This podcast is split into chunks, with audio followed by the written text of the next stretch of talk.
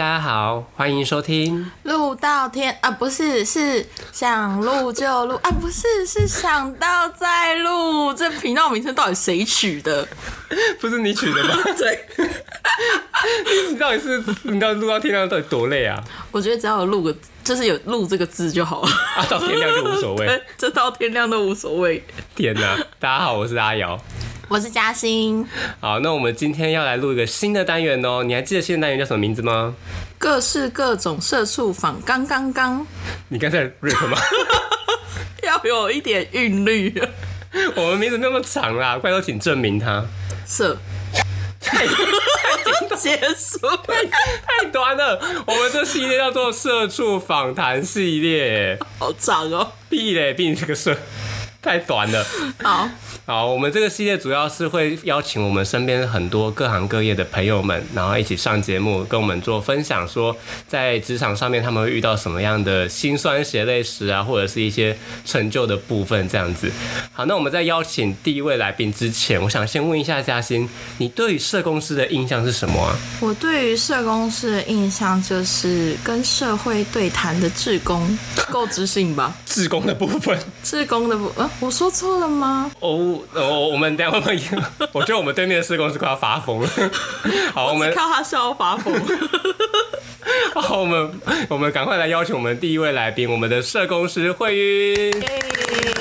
耶，大家好，我是做什么都会晕的慧晕。包括访谈访谈个案吗？所以我们今天准备的就是访谈的那个礼物，就是晕车药。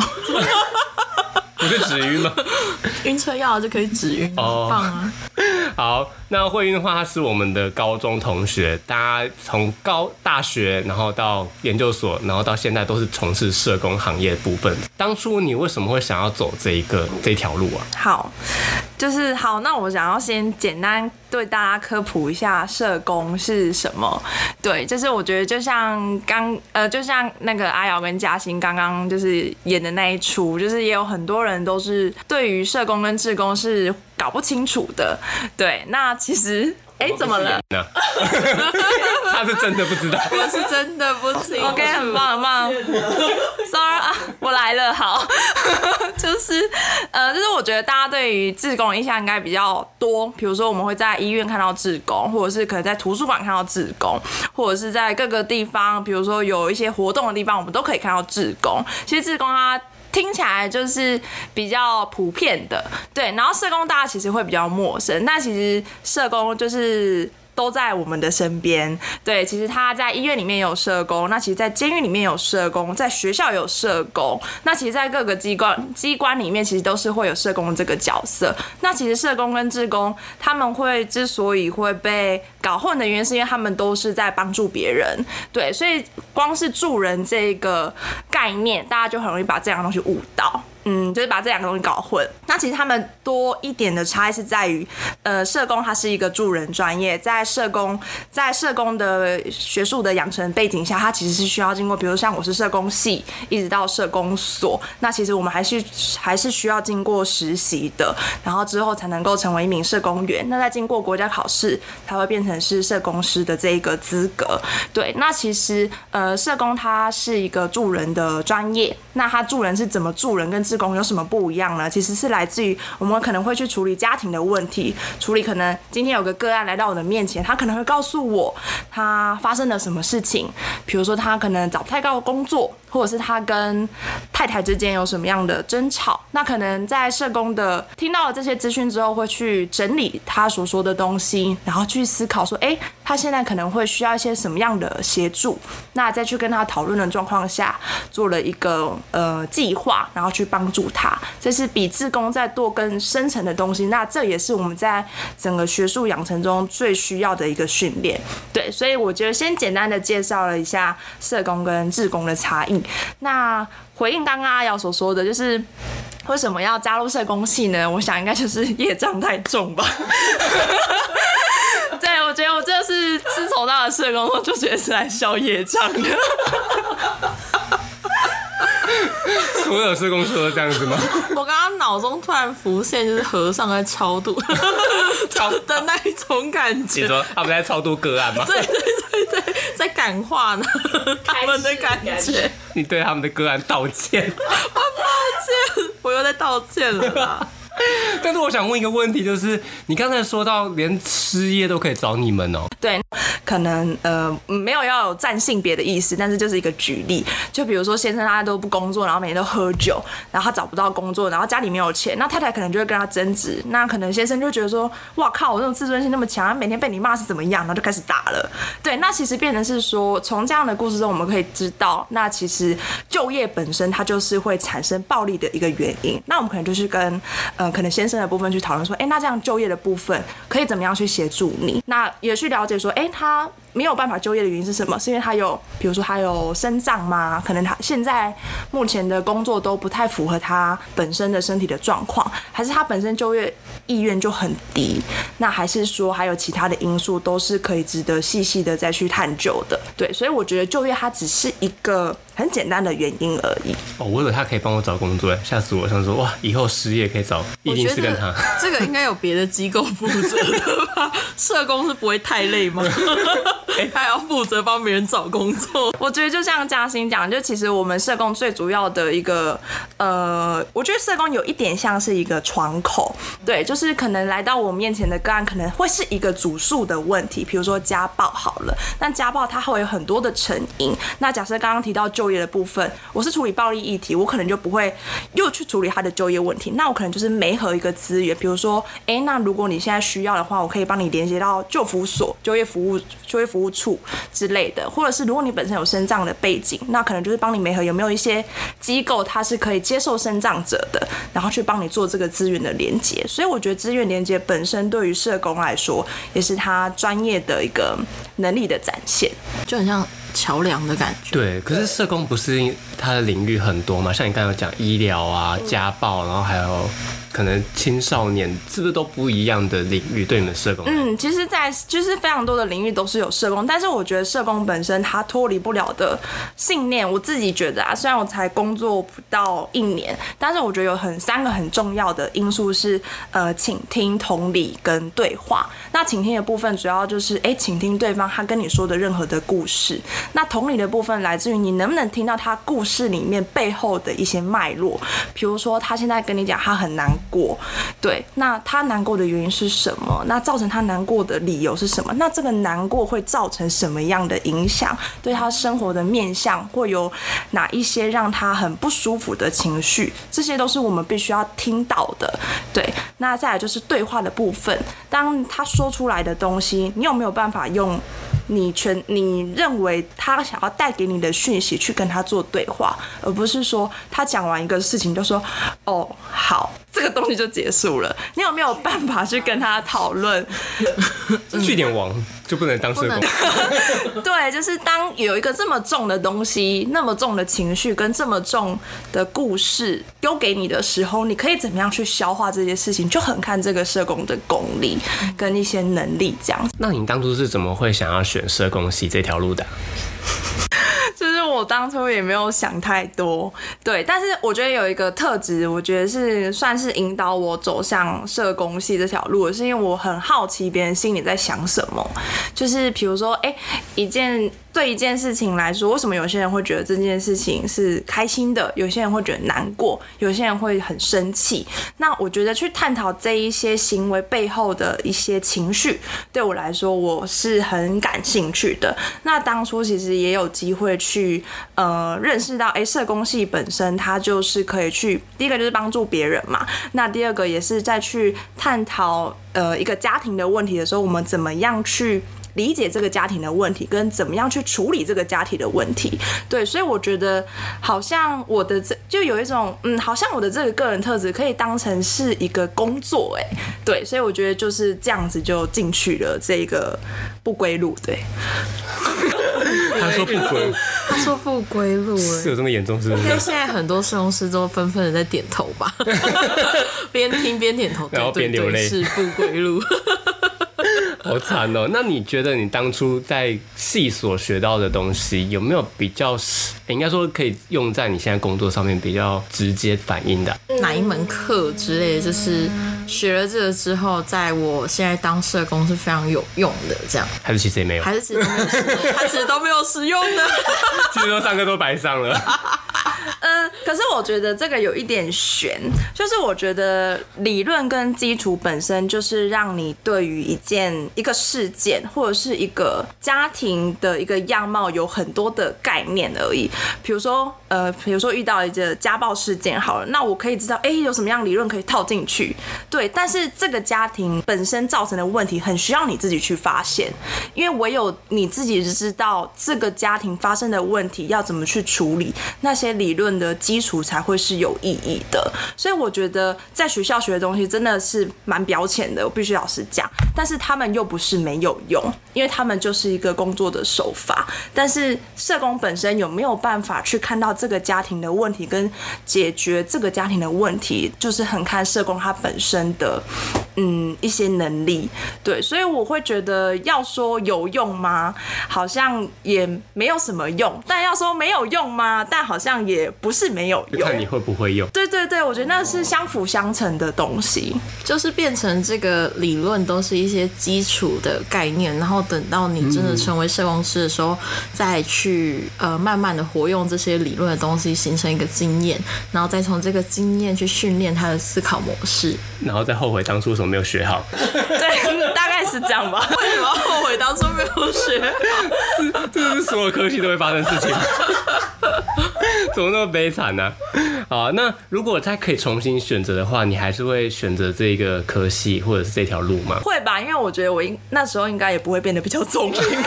你说头洗下去了，就还是会选一样。还是说学测的这个落点就落在这里，你也不得不去。一步踏错就步步错。怎么听起来那么悲哀啊？社工不是一个很正向的职业吗？怎么讲的很很委屈这样子？现在有一堆社工师在点头，我可以看到。Respect 所有社公司。对不起，为什么要对不起？好了，刚才讲完就是学校那段路，那我们开始聊到比较是职场上的部分了。就是你在做社工这一块，因为毕竟还是，当然你们对于个案会有很多的接触。那如果你们既然社工都是这么有爱心的部分，在于同才或上司的部分，也会表达的这么的有爱心吗？还是其实都是表面的，跟你的学科一样？哎，我想要先证明，就是社，就是其实社工听到社工很有爱心这件事情是会。就是气噗噗的这样子。你说，你说疫苗惹怒社公司，来我们来表演，来如何一秒惹一秒惹怒社公司是表现有爱心的部分。没有，就说哇，你们怎么这么有爱心呢？就惹怒他们。哇，你们怎么这么有爱心呢？跟志工好像。对，大概是。大概是这个样子。小心你被路上被打，我跟你讲，超会惹怒社工师的，应该可以惹怒所有人吧？就是我我们不会觉得就是有爱心，这对我们来说是一个优点，因为我们觉得我们对于爱心的这一个词是被框住的，装装出来的，呃，不是。你不要再误解社工师了，跟他们道 歉。表情就是啊，就是我们会觉得这个 hashtag 带来了很多我们可能理想中社工应该要有的样子是什么？对，但其实社工，我觉得它就是一个专业。我并不是说这个专业不能拥有爱心，而是我们如果只用爱心是做不了任何事情。对，所以我们不会听到有爱心这个字是很开心的。对，当然还是会觉得很感谢啦。嗯。然后我觉得他讲的很勉强，我看到他脸嘴角在抽动。要不然我们以后要改讲什么？你们很邪恶哦！你们是不是勾心斗角很严重啊？哎呦，不要这么黑！社工都是那个个个案访问回来，然后每马上跟同事勾心斗角，小烂。然后我觉得。我觉得真的是，就我觉得我很幸运，就是我待的单位他们人都很好，就是同事们其实都蛮互相帮忙。然后，因为我们也会接触到非常多精神疾病者，所以其实我们也可能会有人身安全的问题。对，所以其实呃，社工跟社工之间是可以互助的。对，所以我会觉得，如果在职场可能比较不像，可能在其他的职场中会听到说，哎，就是我们会有什么呃很小心眼啊，或者是小团体啊什么的。我觉得这反而在我的领域的我这一个职场是很少会遇到的，至少我现在很幸运啦，我没有遇到这样的事情。还是其实你已经被排挤了，对不对？那我觉得他们真的装的很好。社公司真会装。那这样的话，你们就是在于同才之间，应该算是打团体战的部分吧？对，我觉得很像团体战，因为其实呃，像我的业务的话，我比较常会需要电话访谈或者是呃面访。那如果面访可能比较危险的，比如说这一个暴力的议题，可能我们看到他有拿刀、拿武器，或者是有限制人身自由，比如说锁门之类比较危险的状况，我们可能就会邀，可能就会可能跟另外的同事一起去，就陪同访视这样，或者是真的严重到，比如说他有犯罪前科，比如说相对人有犯罪前科，我们可能就会先请警察，就是先陪同访视，这都是有可能会发生的。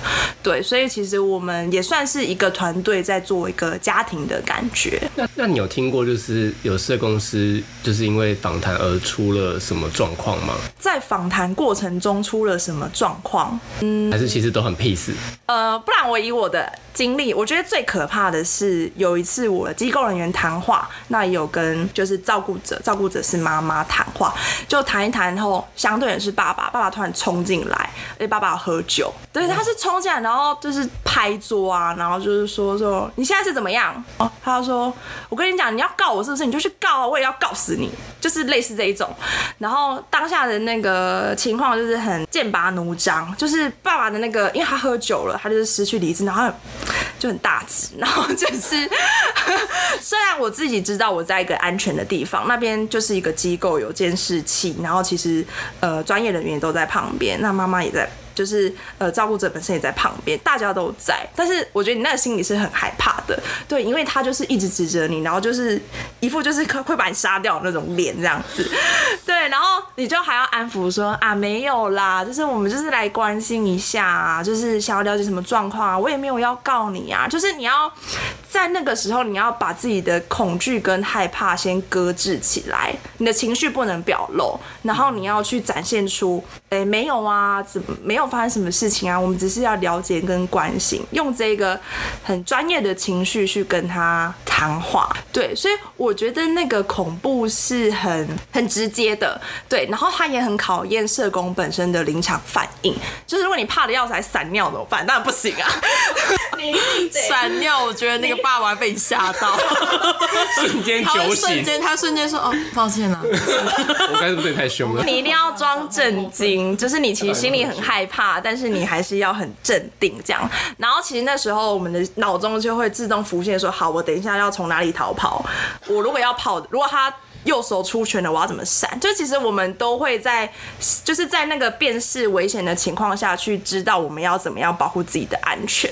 对，因为那时候太恐怖。但后来还好结束了，因为他就是喝酒醉，然后一直就是脸消微这样子。然后后来我们就是用。就是呃，机构人员跟我就是先慢慢的站起来这样子，然后他也就是不知道什么就站起来，然后就是 就说好，那就是路上小心哦，你们先回家这样，然后就回去了这样。所以，但是就是虽然收尾是好的，那那个过程其实是很紧张，对，就是你还要去知道你的，你还蛮考验临场反应跟你的危机辨识能力。那你们要学防身术吗？嗯，我们好像会呃防身术嘛，但我们好像也打不过对方。可是我们会有一些。我们自己保护自己的方式，比如说，我们可能在会谈的时候，先问说，哎，因为我们可能会需要家访，就是我们可能会去家里访述，会说，哎，那我跟你约的这一天，家里面会有谁？会不会有其他人？那我们会，如果是我的话啦，我会希望有其他人在，对。然后不然就是问说，那你们家是呃附近有什么？就是比如说，如果他是在很偏远的地方，可能会比较需要小心，因为你要逃跑，你可能会没有办法求救。那再来就是，呃，就像我刚刚讲，就是暴力的危机程度，就是他到底，如果我也要访相对人的话，那相对人的有没有精神疾病，他有没有在服药，他有没有一些攻击的行为，这些都需要考虑。那还有我们其实我们去家访的时候，我们都会尽量让自己是离门口最近的距离，比如说我可以站着访，或者是说我就是。假设椅子的话，我们就是坐离门最靠近的那一个位置。呃，如果可能，我们一进去就发现对方有，比如说喝酒，或者是有一些奇怪的感觉，就是很相信直觉，那我们就是，哎，我们在这里谈就好了，就不要进去家里，对，或者是我们直接约家里楼下一楼谈，就是以保护自己，先预防啊。那我好奇，你们身上会带一些防攻击的有我们会有防狼电击棒、防狼？你这个太 你这个太专业了吧？喷雾，有我们会有防狼喷雾，就是我们我们机关有配防狼喷雾。一人配一罐，对，然后跟那个那个叫什么，就是你你一按，然后就会就会就会大大很大声的那一种求救铃的类似那种东西。对对对，就是让大家知道你你现在有什么事情这样。天哪！某方面来讲，他们也蛮像那种警察类的，有一点像哎、要出这种只是他们没有秘密任务配枪，不行，他们的配备比较弱一点。他们只能把人家暂时搁置住而已。对，而且还要随时站在门口，就是方便拔腿就跑。听起来是，而且他们变成说，他们一进机构都要先搞清楚他们的逃生方向在哪里耶。对，就是他一进去，他就要开始思考很多东西，就不是只有当下，就是眼前这个个案，还有包括个案可能会做的事情，嗯，跟周遭的环境，跟仿生术要怎么打，太多了。我 要是我进去，我应该脑袋就放空了吧，我应该直接被打死。不是，重点是你也跑不动，你什么意思？像像他这种伤害啊，然后我今天就是心理受创，我来跟你说我很难过，你会怎么就是面对我？就是他用言语批评我，然后我超难过，难过到我身心就是受创，然后去看医生，然后医生诊断我有一些不好的，那我来找你，你应该直接找法官吧？我就告爆你。你都已经开医生证明了耶。但是我还是需要社工，就是抚慰我的心灵的话，然后我就来找慧云那我们请慧英社工来回答一下来，我来跟。你演练一下。可是我觉得我应该先辨识，就是你这样子比较低落的情绪是来自于社会的因素还是心理的因素？对，就是啊，或是生理的因素，社会心理跟呃生理，因为生理的部分就像跑不动，刚刚那一个讯息，刚刚那个讯息就是你有去就医。那假设你的诊断是忧郁症，好了，轻度忧郁症，那其实忧郁症的成因它其实会有非常多，比如说它也可能是因为一个重大的失落的事件，以至于可能你暂时有忧郁症，或者是说它会是一个遗传性的心理疾病。那其实这个时候我就可能在初步的时候，我会先跟你谈，哎、就是发生什么事情，什么时候发现的，对，那现在的状况都还好吗？稳定服药的状况如何？就可能大概先跟你谈这些比较简单的，让我了解你的概况。但如果真的要到更进一步的，可能会谈或是去解决这一个成因的话，我可能就会帮你媒合智商。就是我不知道你们有没有听过智商师？有，有，对，他会就是更深的去探讨你心里的东西。嗯哦，也是以一个转介的感觉，他就是桥梁。我觉得他们当一个很棒的桥梁。真的，你是不是误会他？误会很深，对不起，还在道歉。那你们社公司要做这么多事情，你们一天下来的工作时数够吗？我我觉得跟人有关的工作八个小时是不够的。对，因为其实你看，就像我刚刚提到，其实这个家庭会有很多的问题。呃，应该说这个家来到你面前，他的问题一定不只是一个，那他就可能会有是并发式的，比如说两个或三个这样子。那其实他就是很看每一个社工他想要处理的深度有多多。比如说这个家庭他很愿意接受服务，那其实除了我们是去做处理暴力的议题之外，如果他还有就业的议题，或者是呃亲子之间的议题，那这个社工他愿不愿意多做一些什么？他其实也是很很考验社工他想不想做多，因为我觉得。对我来说啦，处理我们这一个主诉问题跟暴力有关的，我觉得是六十分。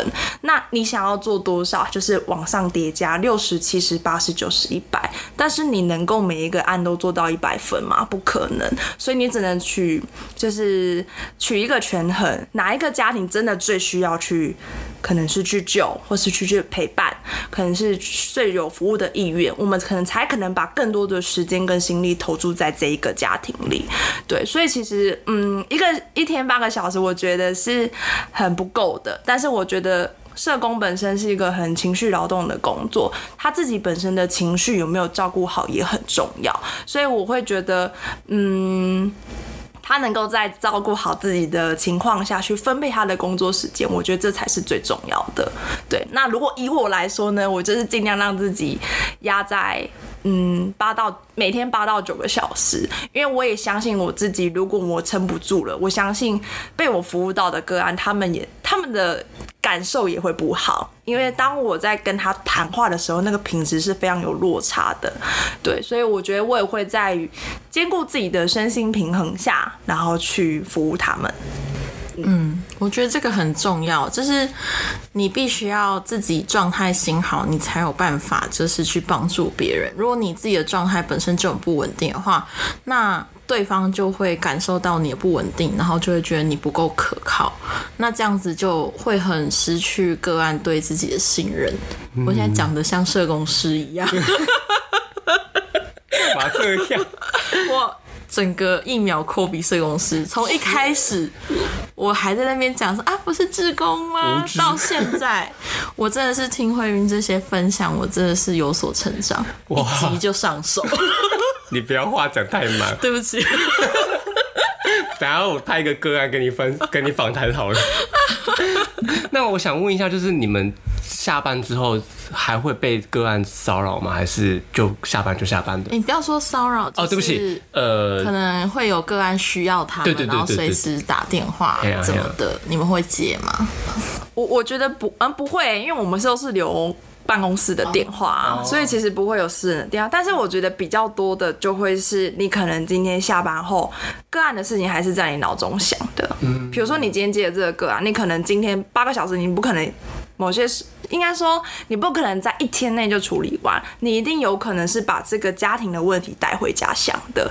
所以我觉得比较是社工的脑袋也会是想说，哎、那今天我这个会谈谈的好不好，或是哎、诶我今天做这样的事情，说这样的话，对他会不会有帮助？他会怎么想？比较多是嗯，下班后社工的自己的想象啦。对，所以我觉得这也是社工比较。就是我觉得我们这个职业比较辛苦的地方，就是我们没有办法上下班切割的很开，因为我觉得它是跟人有关的工作，不会说呃，就是呃，我一早上处理完他的情绪就没了，因为跟人有关的事情，可能如果又牵涉到情绪或牵涉到你的经验跟事件，其实这些东西可能也会反映到你的生活中，对。哇，那这样的话，你完全没没有自己的时间，或者是你要怎么放松这一块啊？我觉得，我觉得如果是我的话，因为可能 就是我会去运动，对，就是我会让自我的放松的状态是让自己脱离到另外一个世界，就是我可以透，比如说透过运动，好，我透过运动的方式让自己不要一直沉浸在，哎、我可能跟个案会谈什么之类的，或者是我会读课外书，因为我觉得读课外书本身就是你已经在另外一个世界里的，所以它对我来说是这两件事对我来说是一个舒压的活动，对。就有点像是转移注意力，就是不要让自己一直在那个个案里面，或是那个工作的氛围里面，就比较容易可以回到自己的状态。突然觉得是公司的压力好大哦，真的山大的，他们是不是有时候也需要被辅导？他们其实是被需要被辅导的。我觉得我们不要太就是啊，你是说我们被辅导还是他？他他们也可能也有时候嗯嗯你们会有这样子的，就是被服务的时刻你。说同事跟同事之间吗？这是我辅导，你是我的个案，我是你的个案，这在玩游戏是什么？应该是说你们会不会有压力大到你需要一个伙伴陪你去想解决方法或舒压？一一定会啊，因为我觉得社会工作它是一个职业，但是这个职业抛开，我们就还是一个人，所以其实个案会遇到的事情，也有可能是我们会遇到的事情，所以我们会有的各种烦恼，其实可能也跟个案差不多，比如说也会有就业的问题呀、也会有可能沟通上的问题呀、所以其实呃不会不会不要把社工或者是心理师、智商师想得很神圣，就是我们都是普通人，所以你们会遇到的事情，我们都会遇到。那其实我们对我们来说，我觉得求助，比如说求助本身就会是一件比较难的事情，就像我们会很理所当然觉得说，哎、你是医生呢，你怎么会让自己生病的那种感觉，它会是一个很大的框架。对，所以其实我觉得社工并没有比其他的职业更心理更强大，反而也许他听到这么多故事，他的心反而是更柔软、更更脆弱的。对，我觉得我懂哎、就是不管是什么行业，社工也好，各行各业，只要我觉得这才是疫苗惹怒吧。就是你说医生说你怎么会让人家呃不你怎么会让自己生病？就像我学日文，他说你怎么不会这句日文？你学食品，你怎么不知道它的成分？我会被气疯哎！我们每一集都要先来惹怒一下。任何事情，不管它到底是不是你的专业，一定都学海无涯，好吗？还是会有不懂的地方，我们都是边走在边学习，不要再。说为什么你学日文这句不会？你学食品不知道它成分？你是社工为什么不知道他的心情是什么？冷静，冷静。真的真发火上来。好，我们就是这这是比较生气的部分。那有没有在工作上比较成就的部分？对，很有成就感的部分，应该很多吧。应该有很多时刻。他想超久了，怎么办？因为因为我的我的场，我就是我工作的地方都不是很快乐。就我的意思说，我每天接触到的东西都不是开心快乐的事情。我每天都要去想，这个家这么悲伤，或者这个家这么多问题，我要怎么样去帮助他们，或者是陪伴他们？那我觉得比较多成就的，应该就是哦，我有收到个案寄给我的卡片。哦，对对对，就是，但我当时是帮他媒合，就是经济方面的资源。那其实我跟他工作大概五六个月这样子，陆陆续续的，对，所以其实那个时候也蛮开心的。就是我觉得，因为我觉得对我来说啦，我的成就感其实是来自于我做了多少，而不是。对方回馈给我什么，就是我的价值感来自于我有没有把这件事情做好，跟我有没有把这件事做到完整，跟我有没有呃对自己感到愧疚之类的。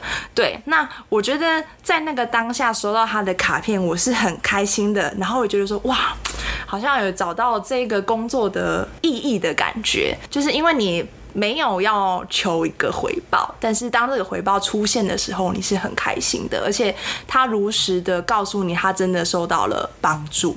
因为很多时候我们电话挂断了，或者是我不再去家里面看他，其实我是不知道这个家的后续是发生什么故事。但是他用一个写信的方式告诉我，他现在过得不错。但我就觉得，哎、其实就是我觉得这才是助人的意义吧。对啊，也看到了我在这个工作中我的价值在哪里。天呐，这也太感动了吧！你能够想象，就是你工作，然后你帮助别人，最后你得到这个类似要感谢信吗？我是没有收到什么感谢的信，但是就是好，我觉得在这集我应该可以讲我工作也不是什么 好不能讲。其实我在做客服的，所以面对到客人给我们很多问题，我们只要解决它，然后他们感到开心，因为问题被解决，就会给我们一些回馈，可能给我们一个赞或者是一些留言，们就会觉得还蛮有成就感的啦。但也不是说客人不给我们，我们就没有成就感。我们帮他解决问题，我们就会觉得完成了一件事情。就像慧云刚刚说的，嗯，完成了一件事情，就会觉得说，哦，今天有把工作做好，那就会蛮有成就感。其实成就感就是来自于一些很小的地方，算是一种小确幸吧。对，有一点嗯像。我觉得能够收到这个真的是蛮大的鼓励，尤其是你们在这么算是不不是很乐观的环境下，可以找到一丝的回馈跟希望，我觉得这还蛮重要的。对，真的蛮重要的。嗯，好，那我们接下来就是进行我们最后一个阶段啦、没错，我们最后阶段的话，就是我们在前面有先请慧晕先帮我们写了一下 MBTI 的性向分析。那我们分析的结果，慧晕刚才也有传传给我们，然后我们来一起看一下他的他的结果有没有跟他现在做的职业很像。那我们就请慧云自己讲自己是什么类型的性向好了。是那个 E ENFP 公关型你，讲前面那个英文没有人听得懂，公 你看，听到公关型就会觉得说，可能是那种比较八大像性，不是 有八大？你是怎样？整个朋友圈的人都在八大？你们可以当同事。不是，我听到公关型就是比较像做那种秘书或者助理，哦或者是那种媒体公关诶行销啊、记者嗯那类的。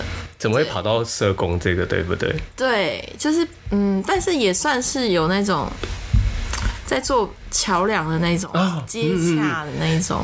其实某方面来讲，社工应该就算是那种智商类型的那种公关吧。他脸他脸色变了，大便。他 听不不要再全。部扯在一起。社工是。社工，智商是智商，他们是不一样的。好啊，那我们让慧英说好了。结果你还是没懂嘛？对，我不懂问题，但没关系，我来讲。就是我，我应该就是会觉得，就是做这个形象测验，我也觉得跟自己蛮符合，因为他前面其实强调的是说，就是呃，他说这一个类型的人的原则就是真实的面对自己。那我其实觉觉得这个原则蛮重要的，因为当我的工作是在面对人，你有没有真实的面对自己很重要。你有没有知道你在面对这件事情的价值观是什么？你对于这件事情，你有没有一些是非对错的判断？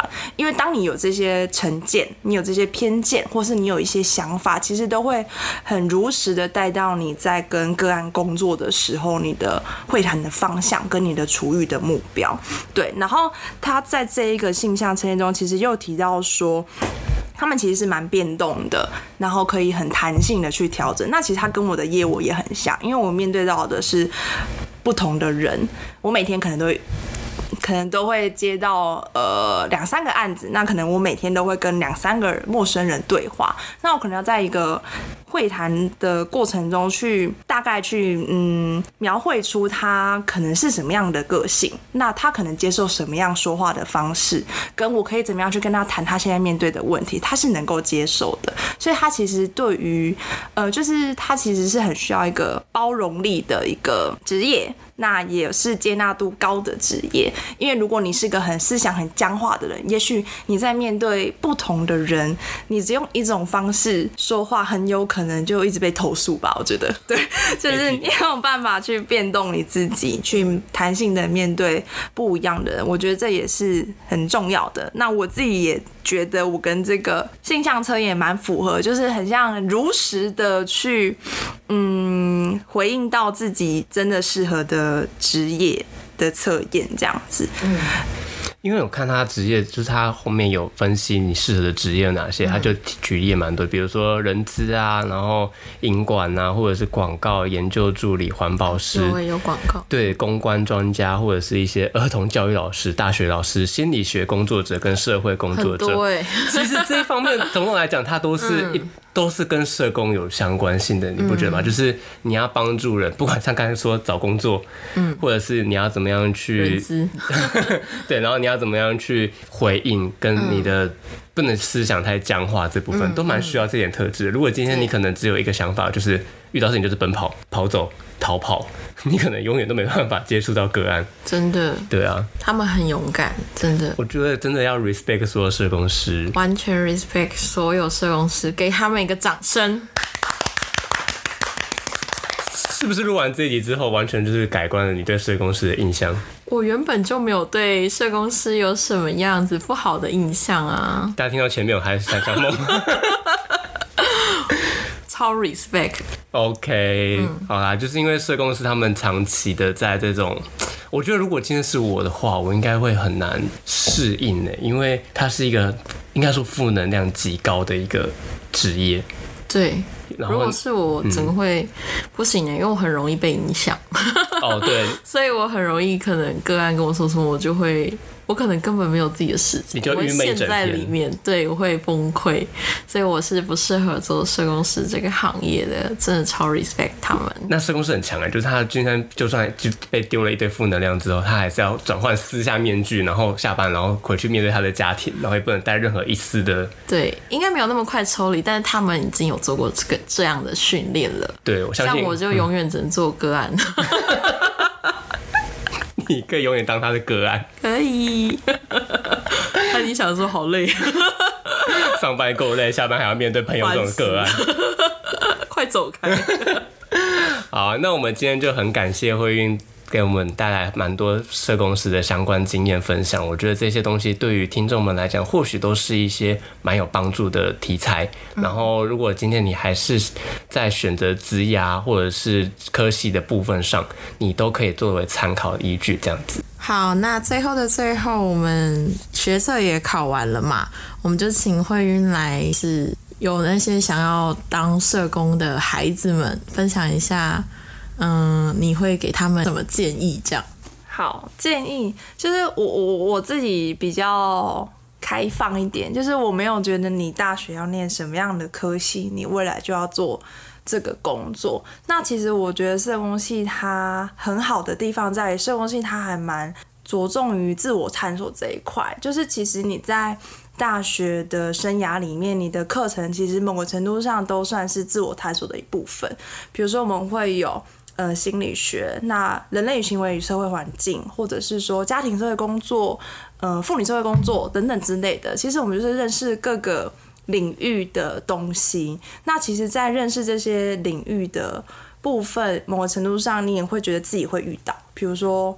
你如果学到老人社会工作，你就会知道，哎，那老人他的理论跟基础是什么？那比如说几岁的老人可能会面临到什么样生理、心理跟社会的一些因素，那会有什么样的影响？所以某个程度上，我们都是在跟人有关的一些学科，所以某个程度上，你也是在了解，就是可能你的现在，或是你的过去，或是你的未来，你会经历什么样的阶段？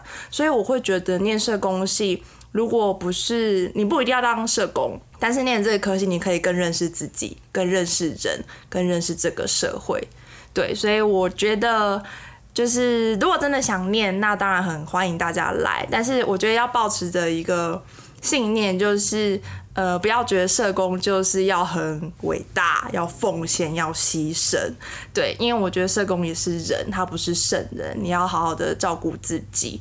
然后在有限的精力、有限的能力下去做到不愧对自己，其实这样子就好了。好，我们谢谢慧云的分享，真的非常感谢他今天来到我们的节目，然后分享这么棒的一段历程给我们。那会不会听完之后，新鲜人就不会想要读社工？不会啊，说他们觉得很辛苦的部分。不会啊，有挑战还是会成长的。真的有磨练才会有收获。助人为快乐之本。对，这就是我们今天的结语。终于不是对不起了，那我们就三二一，助人为喂，不要再对不起了，再次三二一，助人为快乐之本。阿门。拜拜。也会被基督徒告。好，那我们今天就非常感谢慧韵来做跟大家做分享，谢谢，拜拜，拜拜。好，哎，我们今天节目就到到这里了哦。那喜欢的话可以追踪我们，我们之后会带来更多的访谈，然后分享给大家。那我们就下次见，拜拜，拜拜，再见。